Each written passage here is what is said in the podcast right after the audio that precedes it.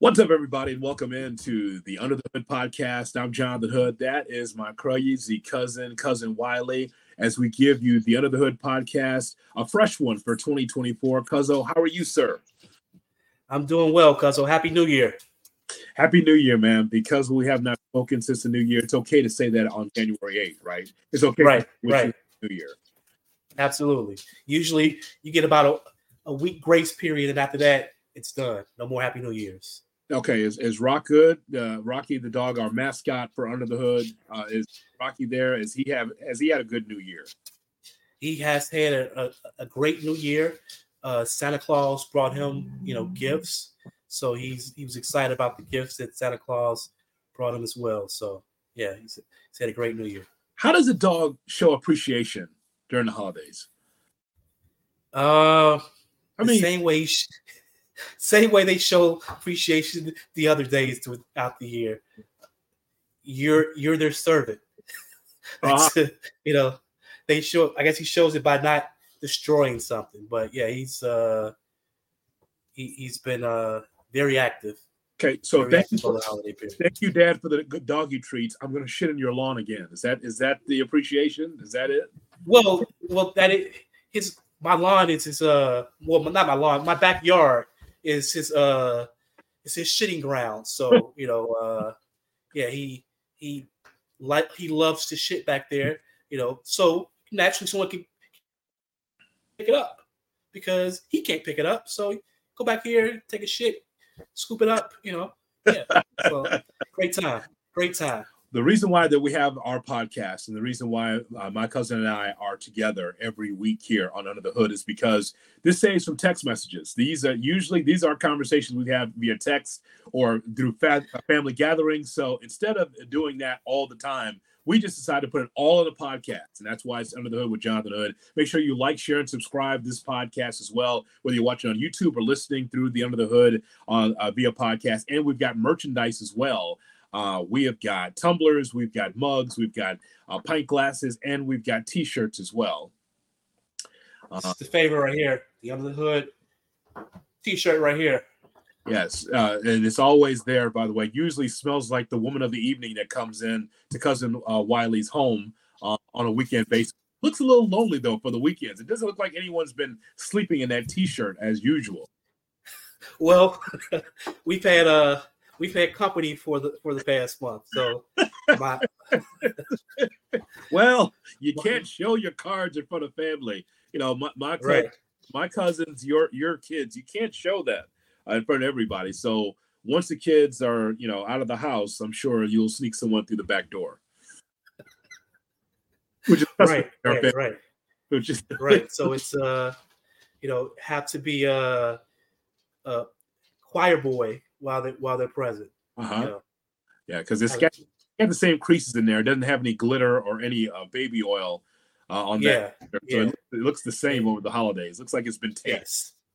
uh, we, Absolutely. We also we also have the uh, the tumblers as well, right? We got tumblers. Yes, we do. Yes, we do. So tumblers, tumblers, tumblers, tumblers.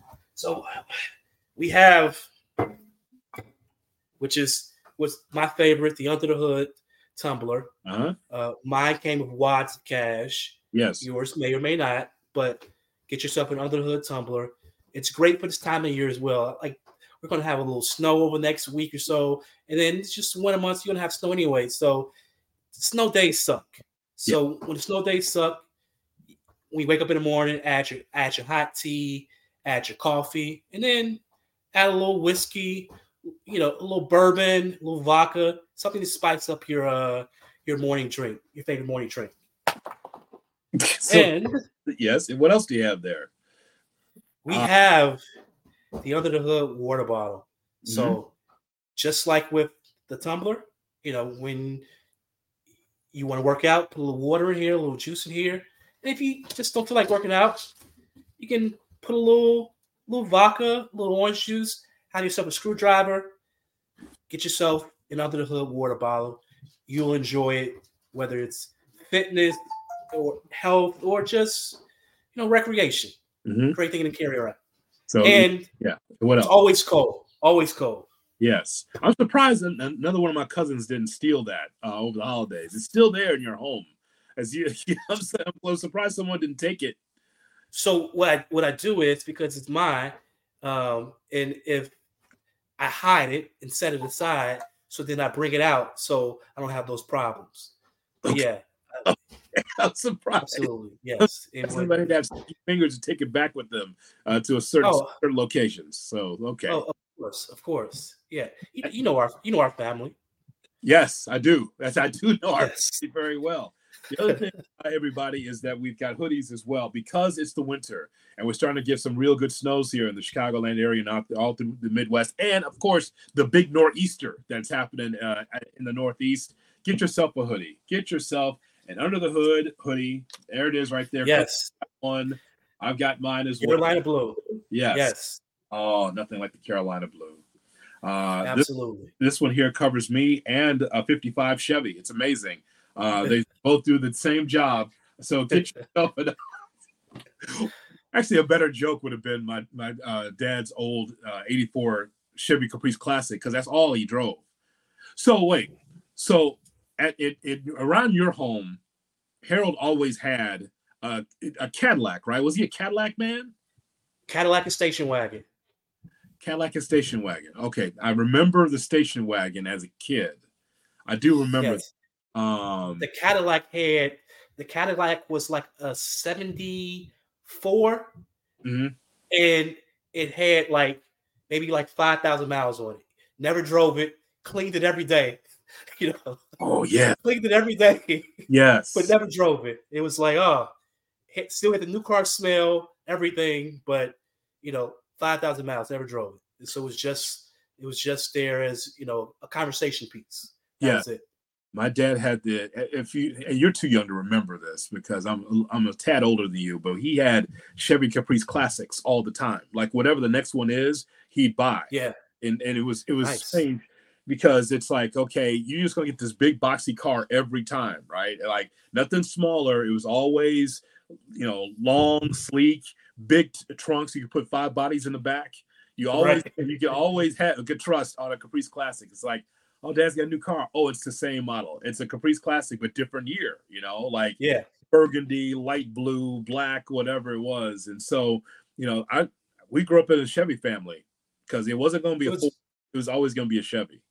It's great taste though because it's a classic. I mean, those those things are still selling today. So that's that's a that's something that has had a a lasting impact on on the culture at the very least. I because I, those things still sell. Yeah, because because I I have not uh, been with you at one of these, but I love classic cars. Yeah, I love I love muscle car shows. I love them because when I grow up, I'm going to buy one. One one day, I'm, I'm, I'm going to buy me one of those because I man, if I can get myself a '67 Chevelle, if I can get one of those with the with the stripes up the middle and the and the white wall tires, uh, I could retire. If I get one of those, I'd love those things. I know a lot of them was always in Tinley Park, right? Tinley Park, yeah, places like that. Yeah, and I'll ride around. I'll ride around with you when you when you get it. yeah, you be the first one. You are yeah. shotgun already. Yeah. Yes. And I I love classic cars. One day, and you know, as we get ready to talk about the Bears here, um, you know, I'll still never forget my mom, your your Aunt May, for um, selling, first of all, bringing a 55 Ford from Colorado Springs and putting it into the garage. And yeah. of course, when you go, you just go off and do your own thing. You kind of lose touch of what's happening around the house, right? When you know what I'm talking about, like you live at the house and all of a sudden you're out all late nights and kicking yeah thing and you just kind of just come back home just to shower to go back out again and you kind of just lose track like exactly what's going on here. Like wait did someone put in a new bathroom? Hold on a second. Right. what's this out front? Like you just uh, you don't realize it because you're drunk and, and you're carousing and you are, are, are you know finding uh, all type of women all over the place right? So you lose track of time and it's just kind of like all of a sudden i open the garage and the car's not there. I'm like what happened to the ford? Oh i sold it you did what? Right. you sold a classic car? 55 man. It was it was 55 ford black big white wall tires. It was hard to power steer because there was no power steering. It was crazy because right. i would i would drive it on sundays just up and down stony just to keep it going right? But boy those turns boy you took that wheel it was just like it's trying to turn the bus man trying to turn that wheel. And it just it was and like i'm getting people honking behind me. I'm like if you could just give me a chance to just turn this car, because again, no power steering back then. You open up the hood and there's just like nothing. It's like it's like this. It's just like the motor.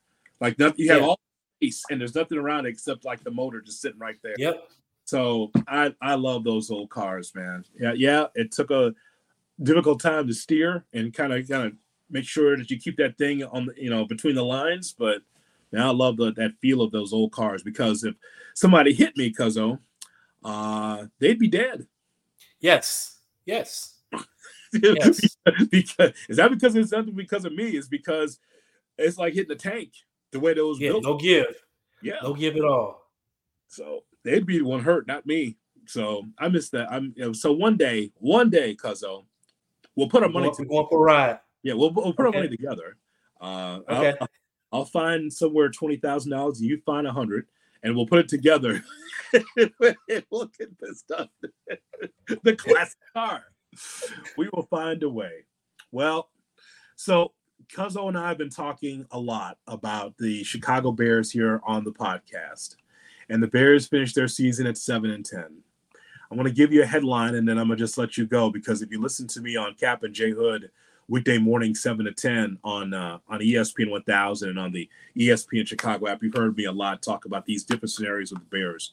But I'll just start this way, a different way, and that is a piece that was written in theathletic.com. Kevin Fishbain, good homie, good, terrific writer um, that covers the Bears for a long time. He says the headline is Bears players express belief in the foundation. The arrow is pointing up. Now that's the same feeling that Lance Briggs, former Bear, has had all season, saying that no matter what this was going to be, because oh, that this is going to be about foundation, and you bring everybody back because of continuity. That means head coach, that means offensive coordinator, that means Justin Fields, and then you just add and subtract on the roster via the uh, draft and um, free agency. So when you hear Bears players express belief in the foundation, the arrow's pointing up, do you believe that if everyone comes back? So, do I believe the arrow is pointing up with the talent on, on the roster? Yes. I do not believe bringing everyone back is the way to go. So I've come to I've come to terms with the likelihood that Eberflus is going to come back. So I understand. I've I've I've heard uh, Kevin Warren talk about the uh, the atmosphere, you know, the culture in in the building. I I listened to uh, Ryan Poles essentially blow Eberflus in uh in Hoke yesterday when he was doing his pregame interview. Yeah. So I'm fairly certain that Eberflus, Eberflus is probably going to come back. Unfortunately, I don't think you take the next step you want to take with with Getsy or Fields in this in the building. And here's why. And this is something that's unpopular in the barbershop. I'm growing mm-hmm. my hair out now because I may not be able to go to the barbershop because of my uh my Fields thoughts. oh, cool. But, but one of the things that I've seen over the so over the past seven games. We we talked about this. We said these last seven games is going to be is are proving games for Fields. You know, mm-hmm. like play well. This is your audition. You know, you play well. You, you're probably going to be starting quarterback for you know the foreseeable future. And if you don't, you're probably going to be on, on your way out. And and feels like fashion, he kind of muddied the water. So in the last seven games, the Bears went four and three. Four and three in the last seven games. Phil, over those seven games, Fields had 1,300 yards, five touchdowns, three interceptions, six fumbles, with an 82, what roughly an 83 quarterback rate. Mm-hmm. So that's we would all call that mediocre. Not bad, not good, but just mediocre. Right. I was listening to your show this morning, and listen to your show this morning made me do a, a deep dive. So you threw out a stat this morning that just blew my fucking mind. Um, you were like, in the last in the Bears' last three home game road games, the offense has scored one touchdown. And that one touch that one touchdown came on a one yard scoring drive. So that was when against the Cleveland Browns when the Bears set them up. The defense set the Bears up at the one yard line. It took the Bears still like seven plays, almost like seven plays to score. Yeah. So that's the that's in the those Vikings, Browns, and Packers. Those are the final three road games the Bears played. Final three road games. The Bears were one and two in those games, Hood, despite the defense forcing eight turnovers and having just as many touchdowns as the offense had. Scoring touchdowns as the offense had. You can't tell me that my defense forces eight turnovers in three games and doesn't give up and doesn't give up 20 points over 20 over 20 points in any of those games. Didn't give up over 20 points in any of those games, but we still lose those games. Like we still lose two of those three games. Like, how is that possible? And it's offense. So over the past seven, the final seven games, the Bears won four of those games. The defense forced 19 turnovers in those seven games. 19 turnovers in seven games. It, it only gave up more than 20 points once.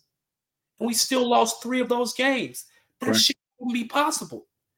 But it's possible because of Getsy and because of Fields. So we saw for except yesterday, we didn't see that because they were terrible.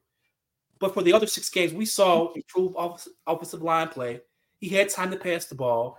They were running the ball well. So that wasn't an issue like it was last year because there were time there was time to throw, except yesterday. And it was primarily because of injuries. Wasn't it five touchdowns, three interceptions, six fumbles? That isn't enough production when your defense forces 19 turnovers. It just isn't. And then even when you go beyond those seven games, Fields had 16 passing touchdowns the season. Half of those touchdowns came in two games. Half of its half of its 16 touchdowns came in two games. What did you do the rest of the season? Well, right. Well, I mean, some of that is is that he was hurt, and that was Tyson Bagent's time, and that so that's part of that. But the, my point is is that I find it fascinating. And again, you know, I can't just go after every Bears fan on social media or listen to our show that tries to turn a blind eye to what reality is. Reality is, Cuzzo, is that the team is a non-playoff team. The reality yes. is that the Bears went through a long losing streak going into this season. People like, like pretend like those losses against the Packers, the Buccaneers, the Chiefs, the Broncos uh, did not happen into their first win against Washington. Like that didn't happen the same slump that they were in last year carried over to this year. And that was because the defense was the shits early, and offensively speaking, they struggled. You so a Jordan Love who um, you didn't know who Jordan Love was in, in their first game, but you found out obviously throughout the season that he's a damn good quarterback. That is for sure. You have a stopgap in Baker Mayfield doing progressive commercials that beat your ass in Tampa. You weren't going to win the Chiefs game. The Broncos game was going to be tough to win. You had a lead in that game 28 7, and you yes. lost 128 because the defense wasn't there and the offense just they the offense turned the water off in the in the second half in the fourth quarter. So my whole thing is is that the inconsistency is the reason why that you make a change. The the idea that you look at this team and say, yeah, you know what, Justin showed enough to for for him to be able to be, come back here next year. I don't see it because I don't I don't see it. And if you are going to do that, and if you're going to supply him with an offensive line and a wide receiver, how do I know that Justin Fields can still be able to read a defense and get the ball down the field? To me, when I the the, the thing that is the banana in the tailpipe that people like to bullshit people on with the Bears is is that if you just have a little sprinkle at the wide receiver spot, a little sprinkle at the offensive line, then the system will work. Well, the system is still the system. The system has been the same for most quarterbacks that have come in here run the football first because we're we're a Big Ten team, that NFC North team. We're a Big Ten team. I mean, ultimately, like we're Penn State over the years, right? Just keep running the football, fine. But at some point, you have got to be able to throw the ball down the field. You've got to be able to connect. I say this all the time. If you just watch Bears football, you think that that's what football is, what yeah. you see offensively, but it's not. How many games have we seen, Cuzzo, what what Terrence and and Mace and all these other and all the people that we know that's in our circle that watch these games and say, "Boy, look how fast the ball comes out." Like eh, for Miami, Buffalo, San Francisco, you know, all the upper echelon teams in the NFL. And for the Bears, it looks like I'm watching games on Saturdays, which yes. with, with, with, with uh, like the lower level Big Ten team. I it's like I'm watching Iowa. Seriously. And, and even Dale's uh Dale's Pittsburgh Steelers put in Mason Rudolph, and he managed figured out how to score points. All yeah. of a sudden, their offense stopped sucking. So a lot of times you see a stagnant offense and you say, oh, it's the coordinator. Oh, it's this guy, it's that guy. In most cases, it just a combination of coordinator and quarterback. Somehow they there's a disconnect or one of them sucks more than the other. But I think for me, I think if you're great, you're great in any system. So I think Patrick Mahomes, that's quarterback in, in the NFL right now, the heir apparent to Tom Brady when it comes to being the GOAT. You drop him on any roster in the NFL, he's going to improve that roster. Is he winning Super Bowls next year? Probably not. Mm-hmm. But if you give him time, you know, a talent like that is still going to be great everywhere. So when I see when I see a guy like Fields, I see someone who has a bag of elite tools, but the way they're used, or what he uses them, it's it's incoherent. You can't you can't win with it. So yep. yeah, you see the you see the elite tools, but when you put them together, it's not a winning formula.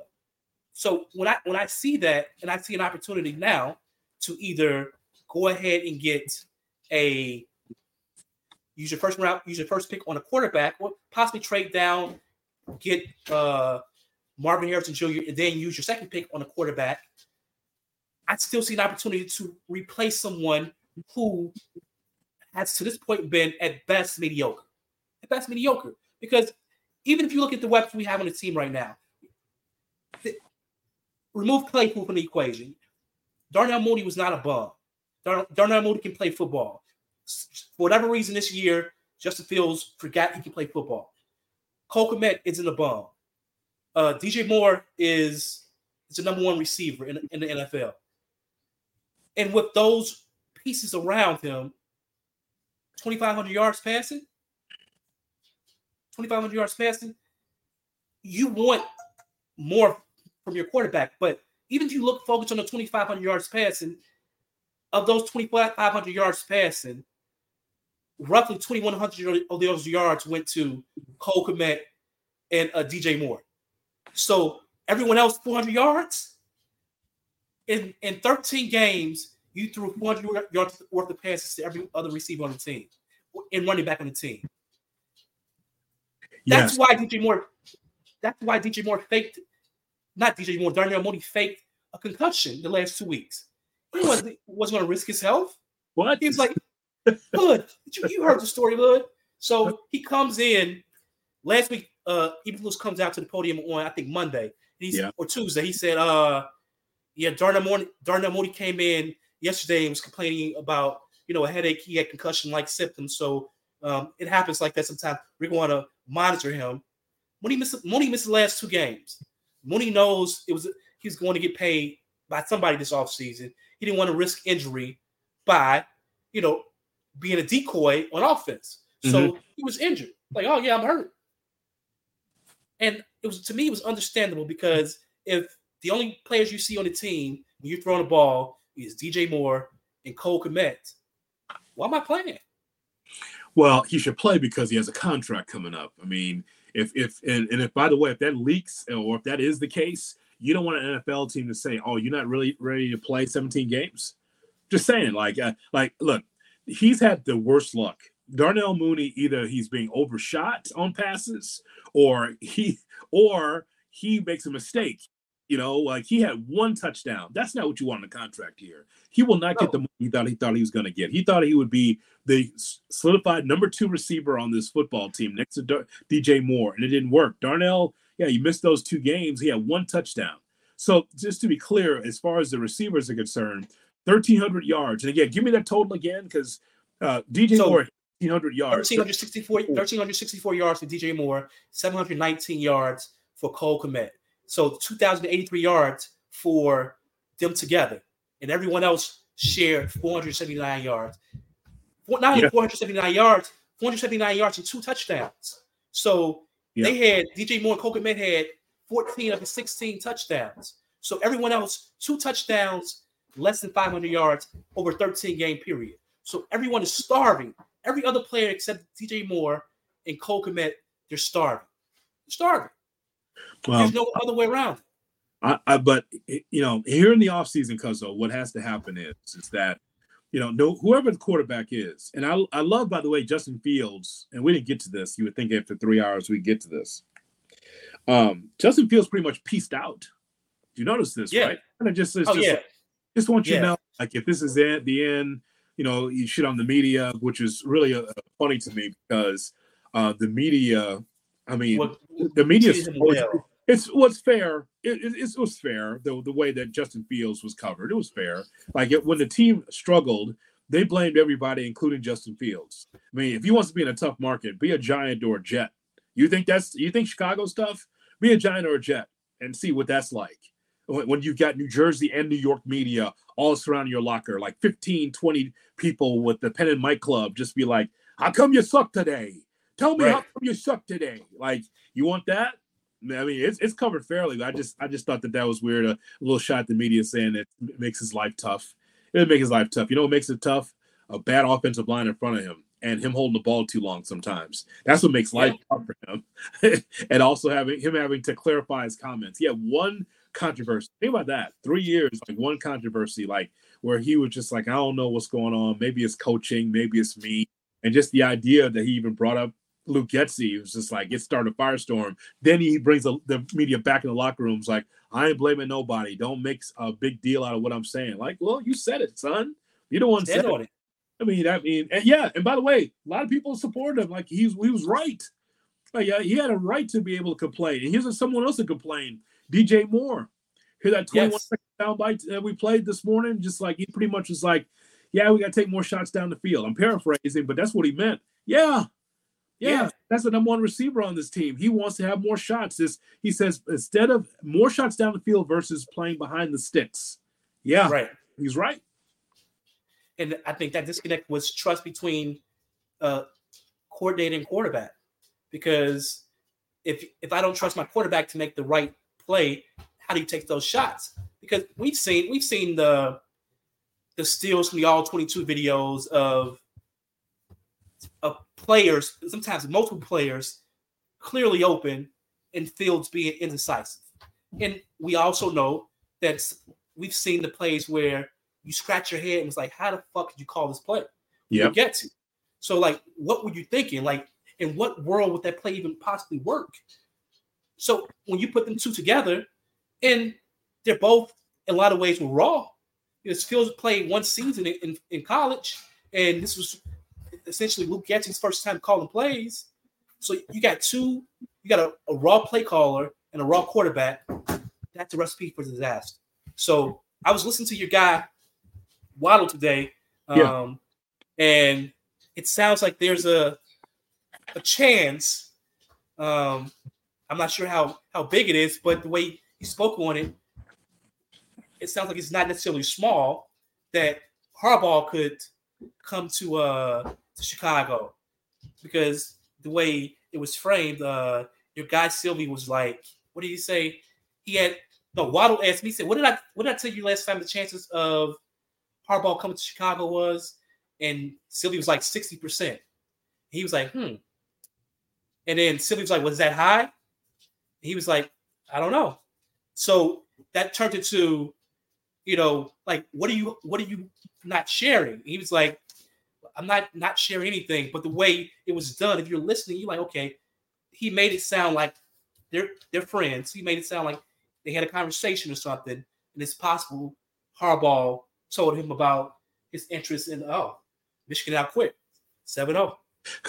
yeah. So so no matter what happens in the national championship game with Michigan and, and Washington, Harbaugh is leaving Michigan because the long arm of the law is on the way. He's leaving quickly, quick as you can say Pete Carroll, because as soon as this happens, that yeah. he doesn't be part of a, a, banner being snatched. Okay, I'm just telling you, like it's serious. So, like, and, and if it's not a banner being snatched, then it's going to be sanctions against Michigan. He doesn't want to be part of that. That's why you'll never see Pete Carroll in college again. But even if they snatched the banner away, we all saw the result. You can't take that away. No, I know. I'm just telling you that he doesn't want to be part of that. And also, another reason why Harbaugh is leaving is because he's got a glut of seniors on that roster. So and, like, that'll be that'll be all for that.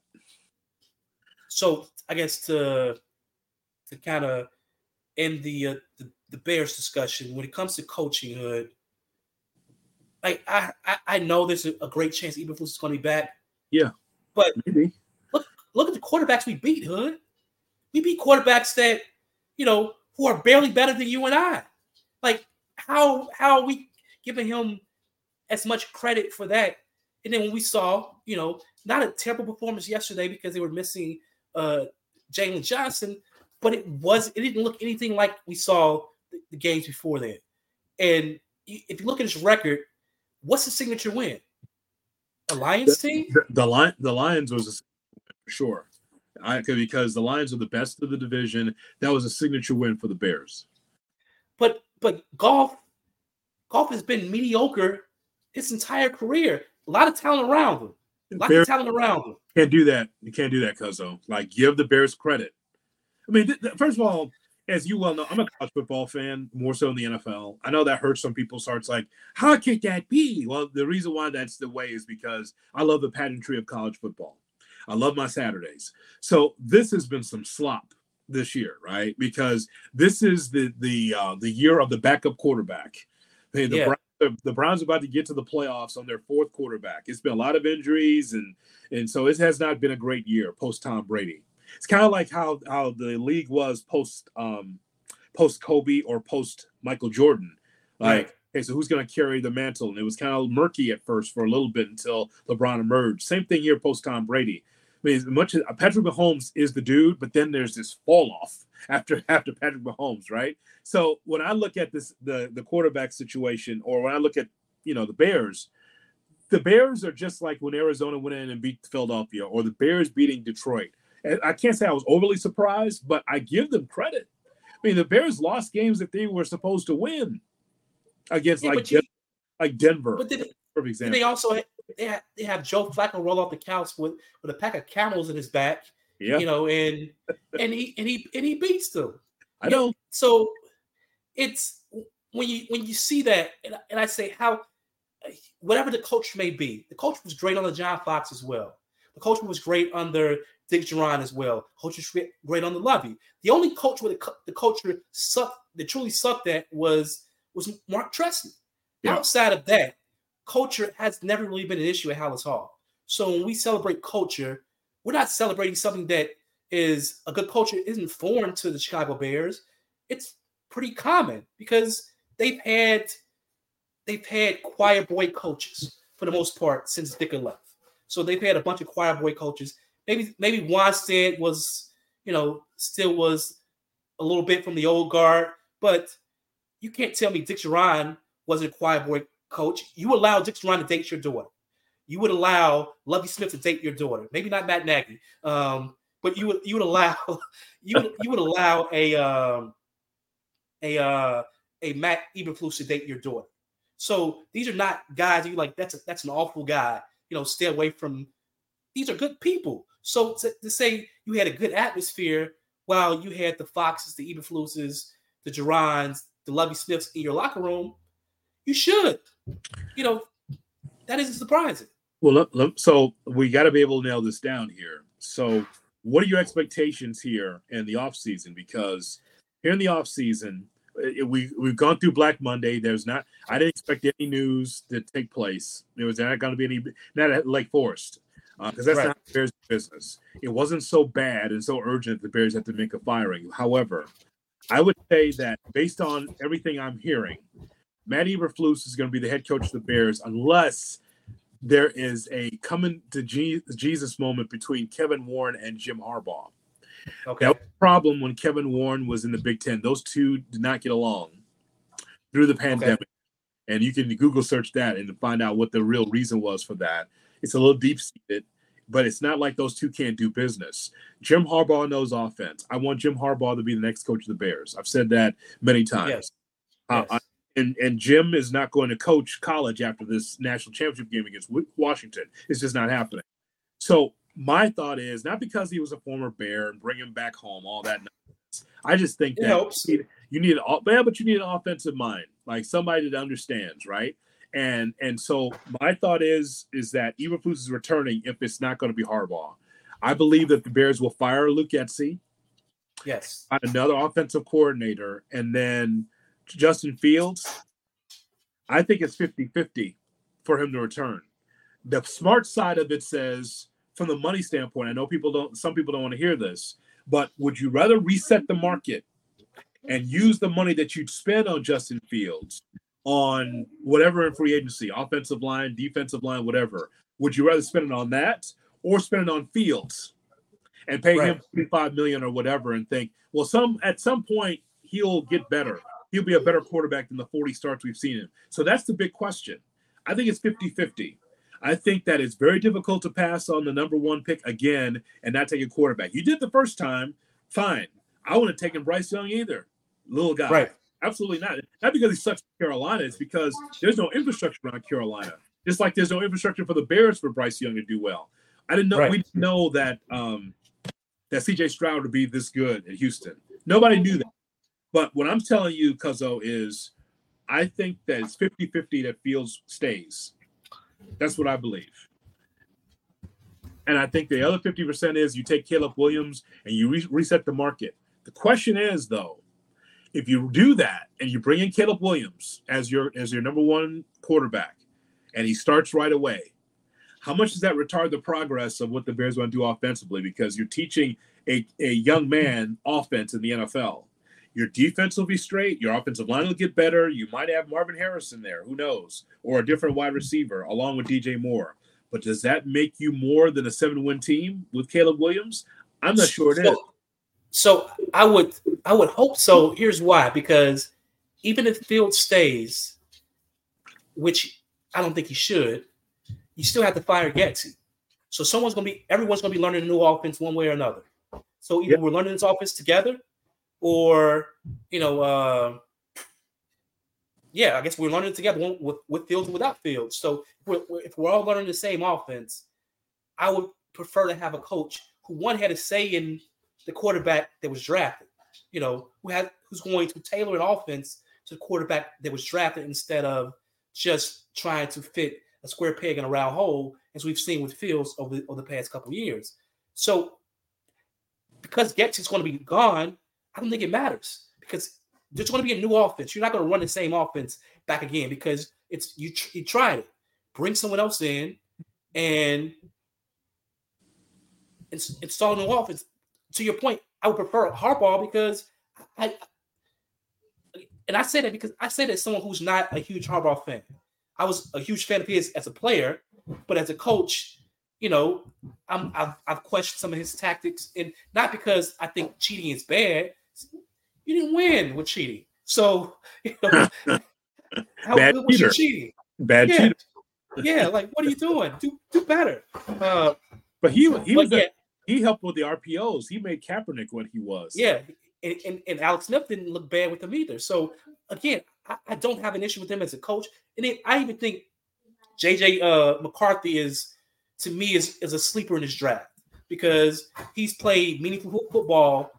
You know, at least the past two years. Really, every season he's been there, he's played some meaning- meaningful football, and now he's he led his team down the field against Alabama to to score the, the, the tying touchdown, beat that ass in overtime.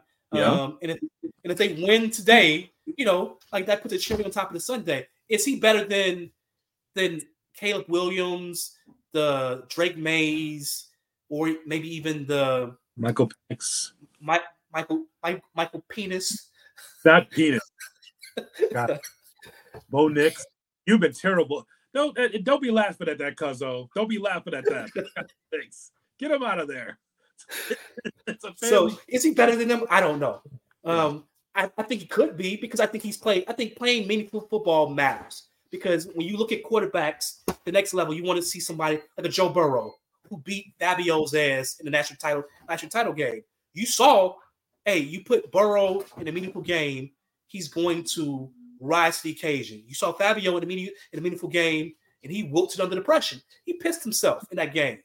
You're talking, so, about, you're talking about Trevor Lawrence, by the way. Same same person. No, we just same want to make person. sure to clarify which one which one's Fabio. You're talking about Trevor Lawrence. Go ahead. Same, but yeah, and then you you see in the NFL, like even yesterday, Jaguars chance to chance to go to playoffs. What happens down the stretch? Fabio pisses himself. Yes, you know, it's it's what happens. So I want someone who has played meaningful football and seeing that uh Penix or Penis has played meaningful football. McCarthy right. has played meaningful football. To me, that gives him an edge over the the crying Caleb or Drake from North Carolina. North Carolina never plays meaningful football at all. So, you know, like you don't know. He's looking at physical traits and hoping that when it matters, could this guy step up? I'm seeing the guys playing tonight. When it mattered, they stepped up and they made plays. So just an option. Well, um, I, I kind of think that it's 50 50, uh, like I mentioned, on Justin Fields. When it comes to Matt Eberflus, I mean, you know, I, I really believe that Jim Harbaugh will be in the in the conversation, but will he be hired by the Bears? I don't know. The I don't know if that's the case. I know that there's a feeling from Kevin Warren that he likes the continuity and is like bring everybody back for one more year. Uh, I heard the parallel of the St. Louis Rams and Dick Vermeil uh, this morning, like which is I just throw completely out of hand. I think it was I think it was no, it was Kevin Warren said that you know year three for the Rams that really got them where they need to be and be a Super Bowl contender and win the won the Super Bowl. That let me tell you something. Uh, I know Matt Eberflus, he's no Dick Vermeil. Okay, I know. Okay. I, I, agree. And there's that is not the fastest show on turf, and they don't even have the weapons like that yet. They still have to build toward that. Be, before we move on, and I just want to say one more thing before we move on. Yes when it comes to matchmaking decisions on personnel or coaching, I want Ryan Pace to make those decisions. I'm not Ryan Pace, fuck. Ryan Poles to make those decisions. Yes. I don't want anyone else making those decisions but Ryan Poles. I don't want anyone else in the building other than Ryan Poles making those decisions. As when it comes to football guys in that in Halas Hall, he has he has the, he's been the only person who's shown to be competent when it comes to making football decisions. I don't want anyone else in that. I don't want Sweaty Teddy. I don't want Kevin Warren. I don't want the McCaskies. Let Ryan Poles make so, make those decisions. Let Kevin Warren handle the stadium stuff. Handle the stadium stuff. You know, kiss the babies. Play the political part of your job because he's he's done great with that. Be that guy. Be the face of the organization. You're doing well with that. Be the face of the organization don't start making personnel decisions. Let the guy who's has had success doing it, which is Ryan Poles, let him continue to make those decisions. Stay out of it. I mean, be a sounding board for him. But when it comes down to who has the final say in that, it, it should be Ryan Poles. Period. It, it, no and it will, but and it will be. However, Kevin Warren wants to know what's going on because he, because he's the president of the of the football team, right? I mean, that's, that's not. And, but he, it will not be him overseeing Poles. From what I understand, it's Poles, okay. but Warren wants to be in the room, not having more decision making, but just say, "Hey, man, what's so what's going on? How can That's- how can help?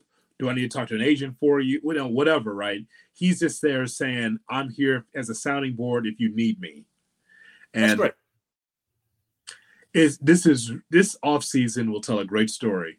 Cuzzo, will. I'm telling you from the information that I'm getting and about what's going on with this Bears team. It's just a lot of different plates spinning. Like, I mean, here we just we lay out all the time. Do you bring Justin Fields back? Do you draft a quarterback in the first round? Does the first do you trade Justin Fields and what do you get back for Justin Fields? What are you doing at wide receiver along with DJ Moore? What other weapons do you have offensively? how many offensive linemen are you going to get? You missed two in the game against uh, the Packers. Whether they were there or not, the Bears are going to lose that game. Um, unfortunately. Yeah. So, but you but you got to upgrade your. There should be a clown car of offensive linemen coming into Lake Forest now to try to get ready because like Feeney and like Whitehair, they and and those guys they have to go. You have to let those yes. guys get fresh meat. you still need a three technique. You need to get better on that defensive line. You know, it's funny. Before we just turn the page, because we're going to talk about Katt Williams here in a second, um, about the defense. Got gashed a, a ton.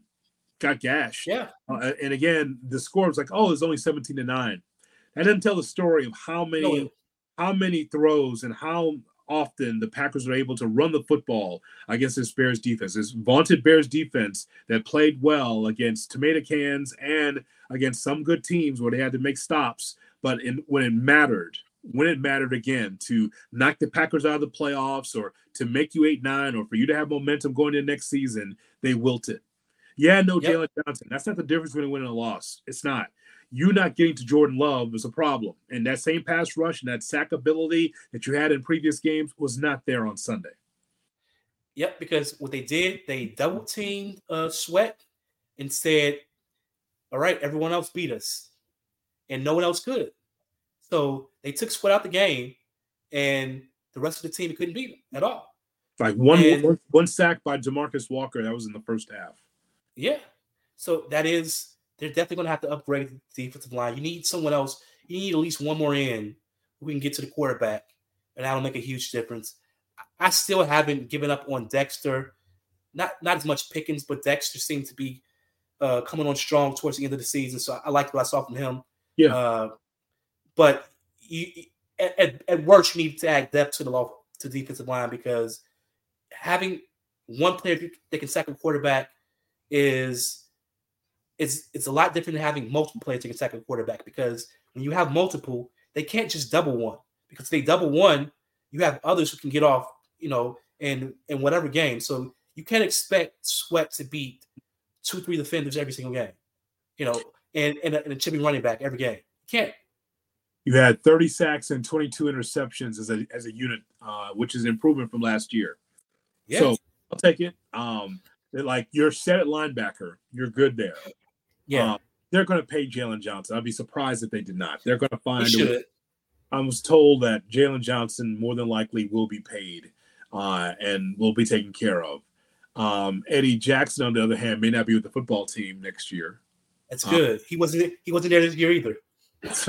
so he, so you know, Ngakoue will not be here. So again, you need to be able to fill that bill at, at uh, you know, for Ngakoue. Uh, and so you have some some pieces there, but you just got to upgrade. That's again, right. will tell a great story how you try to build this football team, quote unquote, the right way. This season, though, man, we're going to be doing a lot more shows about this Bears offseason because there's going to be some news coming out of there. Um, yeah, I'm looking forward to. uh I'm looking forward to next year. I think that's the the year we finally turn the corner, and we you can clearly see the the light at the end of the tunnel. I, I can see. I'm looking hard enough. I can see something that looks like it's is is glittering. I'm not sure, but I think after this off season, we'll know like okay, yeah, we're, we're ready for prime time. And seeing that schedule next year, like just just seeing the teams we're going to play next year, I, I, think we have a chance at uh the light at ten plus wins. That's what it is. You see the light. That's yes. what. You, yes, that's, that's what it, it's the light. That that's what it is. Yes, that's that's, that's what it is. It's still it's still I mean it's it's not the Bears, it's just light. You, oh. you that's all that's all you see at the end of the tunnel. That's, that's all that's it. Yeah, I mean there, there's nothing else there. Just like you see it at the end of the tunnel, but still, you know, Bears uh, don't do the right thing at quarterback. That light gonna be dim. Could be a could be a train. that's all you see right there. That's for sure. Okay, so you see, we go from Justin Fields and we go to uh Katt Williams. I know yes. that's so we go to Katt Williams and Club Shay Shay. So let's if you haven't seen this story, I don't know how you could have missed it. It's been all over the place, all over your social media. Comedian, and I get this from Anscape, anscape.com. Comedian Katt Williams showed up on former NFL star Shannon Sharpe's Club Shay Shay podcast and spent almost three hours airing out his grievances about everyone from Steve Harvey and entertainer to nearly every comedian whom he felt disrespected him. Soon after the podcast release, clips of Sharpe and Williams' conversation went viral, and it felt less of an interview and more of an impromptu stand up special. This uh, podcast has got over 15 million views over a day. Coincidentally, um, came out the same week the Netflix special of Dave Chappelle interesting. That's that yeah. the same week that that came out. Um, so we heard from Katt Williams saying that uh, Cedric the Entertainer was stealing his jokes and that um, he clowned Steve Harvey for supposedly wearing a hairpiece in 1990s, and that Steve Harvey stole from Mark Curry's Hanging with Mr. Cooper. Now, again, I had to look it up now, Cuzzo. So it was uh, it was Mark Curry hanging with Mr. Cooper before Steve Harvey show, correct? Yes, yes.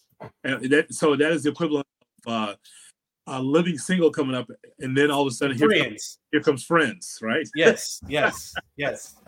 so, like, wait a minute. Here's a concept of you know singles living together in New York, uh, you know, in the same complex. Wait a minute, Friends comes out, the white yes. version of the white version of Living Single. What happened there? So same thing. So let me just give you my thoughts, and then I, I want to get yours. So I, I watched the entire thing. Uh, Shannon Sharpe. Let me just say, first of all, that man knows how to market. You love a guy, and I you love a guy that left Skip Bayless at Fox and goes over to ESPN, but yet working with Colin Cowherd on the volume, who is a Fox employee. So he has the volume, and he also has his own podcast, and he does work for ESPN.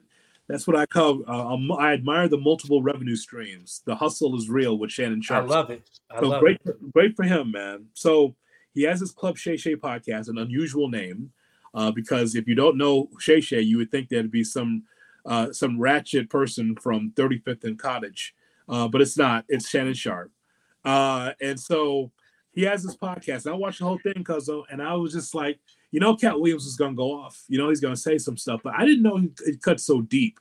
I don't know what's true. I don't know what's not. I just know it's entertaining, and it comes across sour in which he's just going over everybody from Rickey Smiley uh, to um, to he didn't never touch Dave Chappelle, didn't go after him, but he went after what is considered the Black Rat Pack in some yep. way, right? Of going after Steve Harvey, Cedric the Entertainer. Didn't go after DL Hughley. I guess he's smarter than that. He ain't gonna go after DL. Because DL also he, you know, he ain't gonna do yeah. that. Um, but I want to get your thoughts on what you saw there. Faizon Love also took a stray uh, and others. I thought that it was entertaining. And I guess if you feel like you can still get gigs and not get canceled, if that's if you want to talk your talk, go right ahead. He doesn't care about friends; he cares about business. Clearly, yes. So what I what I saw, Cuzzo, I saw a Machiavellian like marketing strategy strategy just play out perfectly. But for starters, Uncle Shannon, we need some Uncle Shannon yak because that Uncle Shannon yak seems to do great work because you had uh Katt Williams as, as comfortable as he could possibly be. So, you know, comfort is always a great thing. So yeah. I think I'm going to invest in some Uncle Shannon yak uh-huh. because uh-huh. you know it, it, does, you know, it seems to do a great job of making people comfortable in your environment. So that's our, just family, our family and brown liquor, that never happens. Yeah, yeah. yeah. well, uh huh. Go right ahead, sir. But what I saw was was brilliance by Katt Williams because when he was done, he had every comedian, even Joe Rogan, because he, he touched on Joe Rogan, and Joe Rogan was done. I was like, hey, I want you on my podcast. But prior to him going on Uncle Shannon's podcast, he didn't want him on there.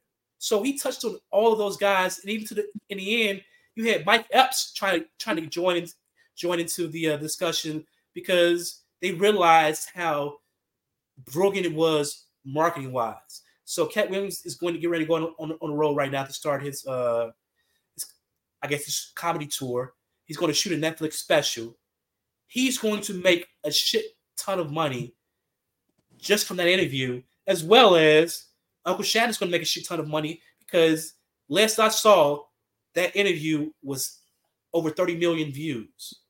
So that's a lot of fucking hits, you know, which is a lot of fucking revenue for Shannon Sharpe when it when it's done. So I thought it was brilliant, but I thought it was lost in in what seemed like uh the airing of grievances was that here's a guy who's a great fucking man. Like here, like a really solid dude. Homeless at 13 years old, hitchhiked to Miami, hitchhiked from Miami to, to Oklahoma, where while he was in Oklahoma, he had women of the night taking care of him. They raised him essentially. He leaves there, does does well with the stand-up comedy, and he's helped countless, not only comedians, countless celebrities who were struggling. He goes, he go quietly, he goes an envelope of money. You had Boosie crying about him giving him an envelope of fifteen thousand dollars when he got out of prison. You had uh, what's my Chicago guy from, from the Old Spice commercial? Chicago yeah. guy, Kurt, yeah, Cole. Yeah, talking about him when he was when he was broke, finishing his stand-up show and having one of Katt Williams' assistants come up to him and hand him an envelope of money with a thousand dollars in it. He said meant a lot to him because he didn't have any fucking money. Yeah. So you're having all these people come out talking about the great work that Katt Williams did. He adopted seven kids. Hood. People don't want to raise their own kids, let alone adopting seven more. He adopted yeah. seven kids and raised all seven of those kids in, in addition to his, his own kid. So this isn't a man who, you know, outside of comedy is just an evil person. He's a, a great dude, you know, and he's worked his ass off to go from homeless at 13 to a multimillionaire. So Katt Williams as a man, I have no issue with. Katt Williams, Williams as a comedian, I think is one of the the top five best comedians of this generation. To me, hands down, regardless of whatever money he's made off of it, doesn't matter. When you look at pure talent, there's no one, there's few come close to him when it comes to, to just pure talent as a comedian. So like I love the guy. That's fine, but you can't say at 52 years of age that you could run a 40140. Now that's no. that's that's a yak talking. I mean, that, that's, that's that that's Uncle Shannon's yak right there. Yeah. That's what that was right there. Yeah. He also said he read 3,000 books a year from the ages 8 to 12. Mm-hmm. So, you know what happens? You know what happens to it? When you tell a story, the older you get, that story, you embellish it more and more the older you get. Yeah. So, it's, you, may have, he may have read 500 books, 200 books, whatever it is. It was a, still a lot of books. But over time, 200 goes to, well, I read a thousand and then 10 years passes, that thousand goes. So I read, I read 2,000. Another five, 10 years passes. You know yeah. it, it's 3,000. So he read a lot of books. He was a, a kid who got into some advanced school in his community because of his uh, his intellect. And it wasn't because of something he got from his his home. It was just something his own curiosity led him to, you know, discovering different things. And that curiosity led him to you know, after a fight with his father, led him to hitchhiking to Miami at 13 as 13 years old. Imagine yourself 13 years old getting a ride on a, a Mack truck by a, stranger to Miami. Yeah, I couldn't One, go. I couldn't come from the crib to the Regal Theater by myself at that age. Right. yeah, and, and, one like just being comfortable enough to even do that, and then get to Miami. What the hell do you do? Yeah, how do you even know what to do? You, right. You got a, a little dog and probably a, a, little bag you got in your hand. What do you? Where do you go? So yeah, survive that. Yeah, that's fine. But you, you, you survive that like yeah, my head, my t- you, I'm, just, I'm just saying, you just can't sit there and be like, I read three thousand books between the ages of eight and twelve. I, you can't, you can't do that, man. That's just ridiculous. Yeah, and even even he was talking about how he beat his son in basketball. The the numbers didn't add up. Well, um, we we played 106 games. I'm 94 and five. Um, 94 and five, 106 games. Uh, I don't, I don't know if that's I don't know if that's. Yo. Let me yeah. see. Yeah. Yes. That ain't 106. No, a little short. A little short. So. Here's the, but here's the thing. Here's the thing, and we're gonna play some of what Katt Williams had to say uh, to uh, Shannon Sharpe. See, some of this is satire, and some of it is just him just riffing and giving his thoughts on comedians stealing from him and all that. Uh, Shannon Sharpe has a sense of humor, but he was so firmly entrenched in the interview, he didn't know when to laugh because he wasn't sure yes. what, was, what was not. And that's the problem, right? He's not the best interviewer yet, but again, he's just trying to get better with it because he has his own platform. He, you know, he's got these cards in his hand, just like he's just like, okay, so it says here, like you, you know, he's going through and he's got these little cards, and it's just kind of like, okay, he's get trying to get better as an interviewer. But he was so thrown off guard. He put the cards down at one point and just started drinking because he didn't know what yeah. to do. Because there was so much information coming so fast that a normal interviewer, even me, would have been able to follow up on some stuff, interrupt him, uh, you know, get the soundbite, but also interrupt him and follow up on some stuff. And Shade, Shay Shay couldn't do that. Um, so I thought was interesting. So, here, huh? It was the yak you saw them like they kept drinking because I just think that Shannon was like, "Oh, I got me a gold mine here." Yes. all right, because I'm going to play uh, uh, an excerpt of this um, I still haven't learned how to put this on the on the StreamYard yet, but at least I'll put it up here. The same Steve that went to go watch Mark Curry do his whole sitcom and then stole everything Mark Curry had. Now Steve got a sitcom where he the principal and he wear a suit and he and then he gets this high top fade, making all black men think he got the best lineup in the business. And it's a man unit. Then you ask why you not a movie star? I didn't want to be a movie star. This the same Negro that hated on Bernie with this same thing. I didn't want to be a movie star. No, you couldn't be a movie star. There are 30,000 new scripts in Hollywood every year. Not one of them asks for a country bumpkin black dude that can't talk good over KB and look like Mr. Potato Head. There ain't none. You would have to have range. I played a lot of characters, 60 movie roles. I'm not playing Katt Williams in there. I don't know. I don't know, Katt. We might not let you drink anymore. The way you, you. I mean, we ain't even. Got- uh-huh. I've had a sip less than you. This is like Steve Harvey telling people he used to be homeless. That's my story. That's not his story. Steve Harvey was never homeless. But he Mark Curry was touring with him 25 years ago. He was making $3,000 a show in cash and doing five shows a week. This, they just tell the stories. This my thanks to my wife, I'm where I am. You said that about the first wife. You said that told us it was her. Then you went else that think like a man. Like, what are you oh, talking about? They just they think they can rewrite history. The, uh, uh, Guy Torry did a beautiful special about the comedy store and Phat Tuesday, where he said that Steve and Cedric and Kevin Hart and Tiffany Haddish came through there and made all lies. Steve and Cedric never performed at the comedy store at all. Tiffany was only seen at the Laugh Factory. In 15 years in Hollywood, no one in Hollywood has a memory of going to Kevin Hart show. They pay you to not talk about things they don't want you to talk about. They tell you that themselves. I can't do that because I. Uh, Steve told you that he stopped doing stand up because he has seven TV shows. The only problem is when he stopped stand up, he didn't have those seven TV shows. He stopped stand up because he got in a comedy battle called the Championship of Stand Up Comedy with one Katt Williams in Detroit in front of 10,000 people and lost because Katt Williams said he was actually bald and that was a wig. And I went in, and that's why he couldn't do stand up anymore.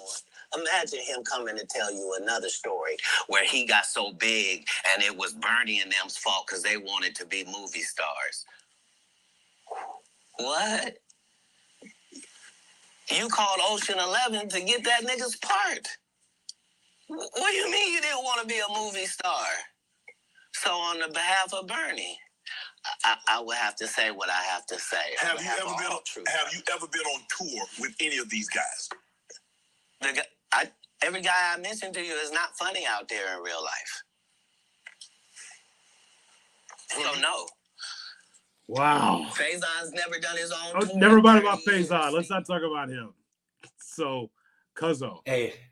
So that's just a part of uh, Club Shay Shay. Uh, and again, it's it lasts a long time. There's a lot of stuff that was said there, but I mean, it worked. Yes, But let me just tell you the the part that I want to talk to you about, and that is stealing jokes. And there's a lot of examples out there. But I tell you what, the internet's undefeated. You talk about being able to find the receipts. The joke that um, Katt Williams did at uh, on BET Comic View about having a big car and being able to, to steer that big car, stolen by Cedric in the Entertainer. He remixed it on the uh, Kings of Comedy. You're familiar with that joke, right? He turned it into a but he was but Katt Williams did that joke originally. I remember BET Comic View. Oh, back in the day, black comedy on TV every weekend, every Friday, Comic View. It was so great during that time if you're not of age. But Katt did that joke first. And yeah. then Cedric remixed it and made millions from it because he was on King of Comedy. You saw this, right? I, I, I did see it. And I, I also, well, I saw that. I saw the clip, and I've learned that stealing jokes is something that it looks like maybe not Katt Williams, but all comedians are doing. Like even the Kings of Comedy. Speaking of that, the the joke that Bernie Mac did of ah ah he yeah. was teasing me. He stole that from a kid. I mean, almost verbatim from Showtime at the Apollo. So someone, uh, speaking of your receipt, someone posted the clip. When I say he may have changed like 10 words in his his lead up, his histrionics leading up to you know the the punchline was obviously a lot better because he's, he's a more skilled comedian. But the entire the entire joke was stolen from a kid from Showtime at the Apollo. So mm-hmm. when you when you're talking about stealing jokes, it, it seems like if you're a big comedian, you go to some small place you, or someone brings you some joke from some small place and you work it into your routine and you hope to get away with it. Katt blew up. So unlike that kid from Showtime with the Apollo that didn't blow up, Katt blew up and was like, hey, that was my joke. You know, you just made my car a spaceship. So yes. yeah, it's a stolen joke.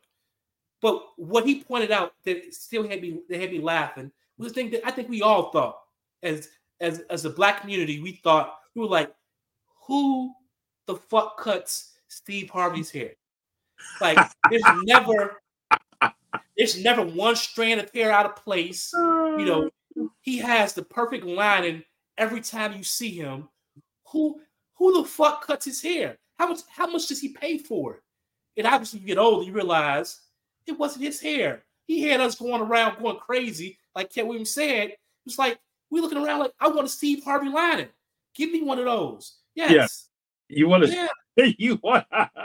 so yes. at the band kid, that was never his hair. That was never his hair. Not a strand of hair out of place ever. You're like, how is that had, even possible? People going around thinking he had the best lineup in the business. that's what clearly, clearly did. Stolen. I think, listen for someone whose lines get stolen on a more, uh, uh, uh, you know, on a daily basis on my own radio show. You're familiar with it. Your partner steals your lines. I, I would know exactly what that is. Um, I know what that's like. Um, and, and so, you know, there's no way around it. You could be at a small place in um, uh, in Alsip, right? All jokes, you know, yeah. a, a place in Alsip, or you could be someplace in Bronzeville and see somebody on a small stage workout material. And all of a yep. sudden, through the back door, here comes like a you know a six figure comedian that just happens to say, "Hey man, can I get ten minutes? I need fifteen minutes." And of course, you're gonna move heaven and earth for that person to be on your stage. But that person could be in the back by the bar watching a routine and be like, you know what? I'll use that. I'll take that. Yep. And it blows up. And but here's the thing though. Here's the platform. Katt Williams is right there, and he was an uh, already established comedian and that comedian is is is having his material stolen by Steve Harvey and by Cedric the Entertainer. There's a lot of other examples of it, but I'm just the idea that Steve Harvey he does uh, uh, the same joke. Oh, the joke about gas. Did you see that? Like Katt, saw it. Yeah, he had the first joke about how you know when you had twenty dollars, you could fill up your gas tank and you didn't give a fuck about anything. You just walked away. Like here's twenty dollars, I walk away, and everything's good. Now you know, you try to pump your gas, and now you're watching very closely, hold that pump to make sure that you got just enough to to make rent or whatever, so you don't go exceed yeah. the amount that you have. Steve Harvey did that joke. Did it? Did it Yeah. verba- verbatim? He Yeah, did. he did. Yep. Yep. And, and that and I think what Steve Harvey did was more egregious than what Cedric Entertainer did because Ced stole a joke from a guy who at that point you think he may not even make it to be famous. He's on this show, you know, he, he may not go anywhere. Kent was already, like you said, a big time comedian. And Steve Harvey was like, Well, I'm a bigger comedian than him because I've been around for longer. So I'll take this joke, you know, on my last tour and use it like it's mine, even though it isn't. So yeah, I- think it's foul. I, I think being original is better, and I think that's one of the beefs that um, Katt Williams has his beyond you know his Machiavellian uh, marketing strategy was that I'm working my ass off. I'm creating new material. I'm doing things the quote unquote right way, and you're taking shortcuts. And not only taking shortcuts, people are paying you for your shortcuts. So he's pissed. He's like, you know, what happened to working hard, doing things the right way, being rewarded when it looks like if I took a shortcut or, you know, exposed my booty hole, um, I may have a better chance of getting ahead. Huh? You did, know. you say, did you say what? What hole? What was that? you know the um that uh Huh? that that little thing you know that you know uh the Huh? feces come out of that Okay. thing you know never but- mind. Here's the. Never mind. We'll crop you out, and we go right back to me because let's let's go to that joke we just talked about. Because uh, as, as you talk about booty holes, let's go back to here's uh, obviously Katt Williams uh, can tell this joke better than I can. The gas prices joke. Where did this yes come? It came from Katt Williams. Listen to this. is entirely too high. That's all I'm saying. You are not supposed to be at the gas station making life decisions. You just at the pump. Just Negro, did I eat today?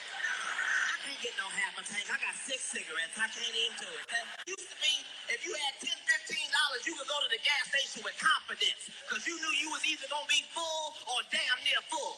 If you had a 20, you didn't even talk to the person at the counter. You just 20 on 11, bitch.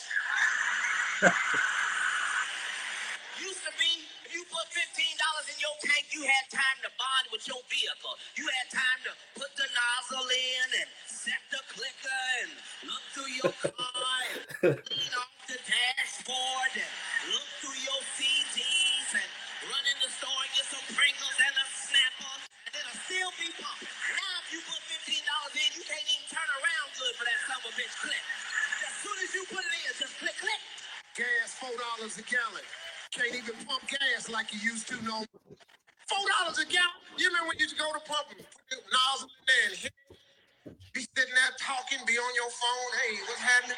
Be walking around, cleaning the windshield. Speaking to girl, girl, what's happening? What you doing? hey, you. Ah. Hey, hey, hey, doggy, you go in there, bring me a wine. Gas is entirely wow yeah Stolen. That's- remixed, yeah remixed, but completely stolen. And by the way, yes Williams did it better. he did he did and that's what made it worse too because at least Cedric the entertainer made the the, original joke better Yes. like the lead up, you know, and and and then the, punchline at the end, it was better than what Katt Williams did. It was This- his joke. That Steve Harvey did. No, no. What said when said stole the joke, he made it better. Oh, Yes, yes, Steve stole the joke, he made it worse. You Yeah. should that should even be possible. If you're going to remix something, you should be able to, to tweak it to make it better. He tweaked it, it made it worse. You know, so I have less respect for him because at least Cedric the Entertainer made his joke better. It was a better joke when he remixed it. Steve Harvey, it was worse. It was worse. And what, like I said, was more egregious by that was the fact that Ket was already established by that time. So you stole a, joke from an established comedian during an era where everything is recorded. So it wasn't like you there was gonna, wasn't gonna be footage of him telling the joke. Yeah. It was clearly footage of him telling the joke. You stole a joke that everyone was to know you stole. That tells me at, at the end, Steve had nothing left. So when he says he retired because of the TV shows, you retired because you had no new material. You couldn't create new material, so you let it go. You got a guy like Katt who's mm-hmm. still, you know, 20 plus years into his career, he's still able to create at a high level, like the Dave Chappelle's of the world. All those other great comedians can still create later in life. Even Mark, even I said, I said Marvin Martin is still creating material 30 plus years into a career. That's called talent. When you run out of material or you having writers write the material, you know, it's, it's business. It's not the same. All right, Rocky, it's your turn. Rocky, yo, you go. Rocky, sit, sit, sit, Rock- sit. Ro- Rocky. Oh, okay.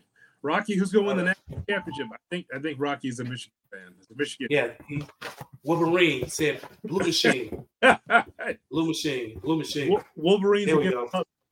Yeah, and so There don't worry about it, Rocky. Jim Harbaugh will be the head uh, head coach in the NFL.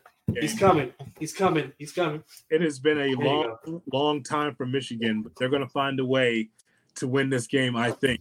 Could you imagine? I stopped. We stopped this podcast and Washington wins after I said that. Oh well, I think Michigan will have a have a hard time losing right now, based on what I'm looking at right now. But well, anything can happen. Anything can happen. All right, Cuzzo, we'll talk next week. We'll find out what's happening in the NFL playoffs and uh, have some uh, Bulls and NBA to talk about. So, uh, as always, Absolutely. always a pleasure. And so, for Rock, would you stop having the dog bite you? For goodness sake. Uh, just, I just want everybody just to just to see this. I mean, just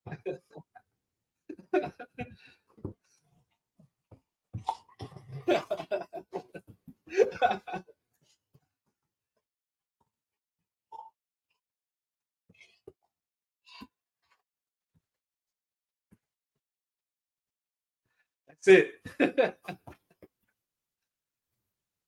All right, sit, sit, sit, sit, sit, sit. No, no, sit, sit, sit. No, sit, sit. There you go. Sit. There you go. Good job. Good job.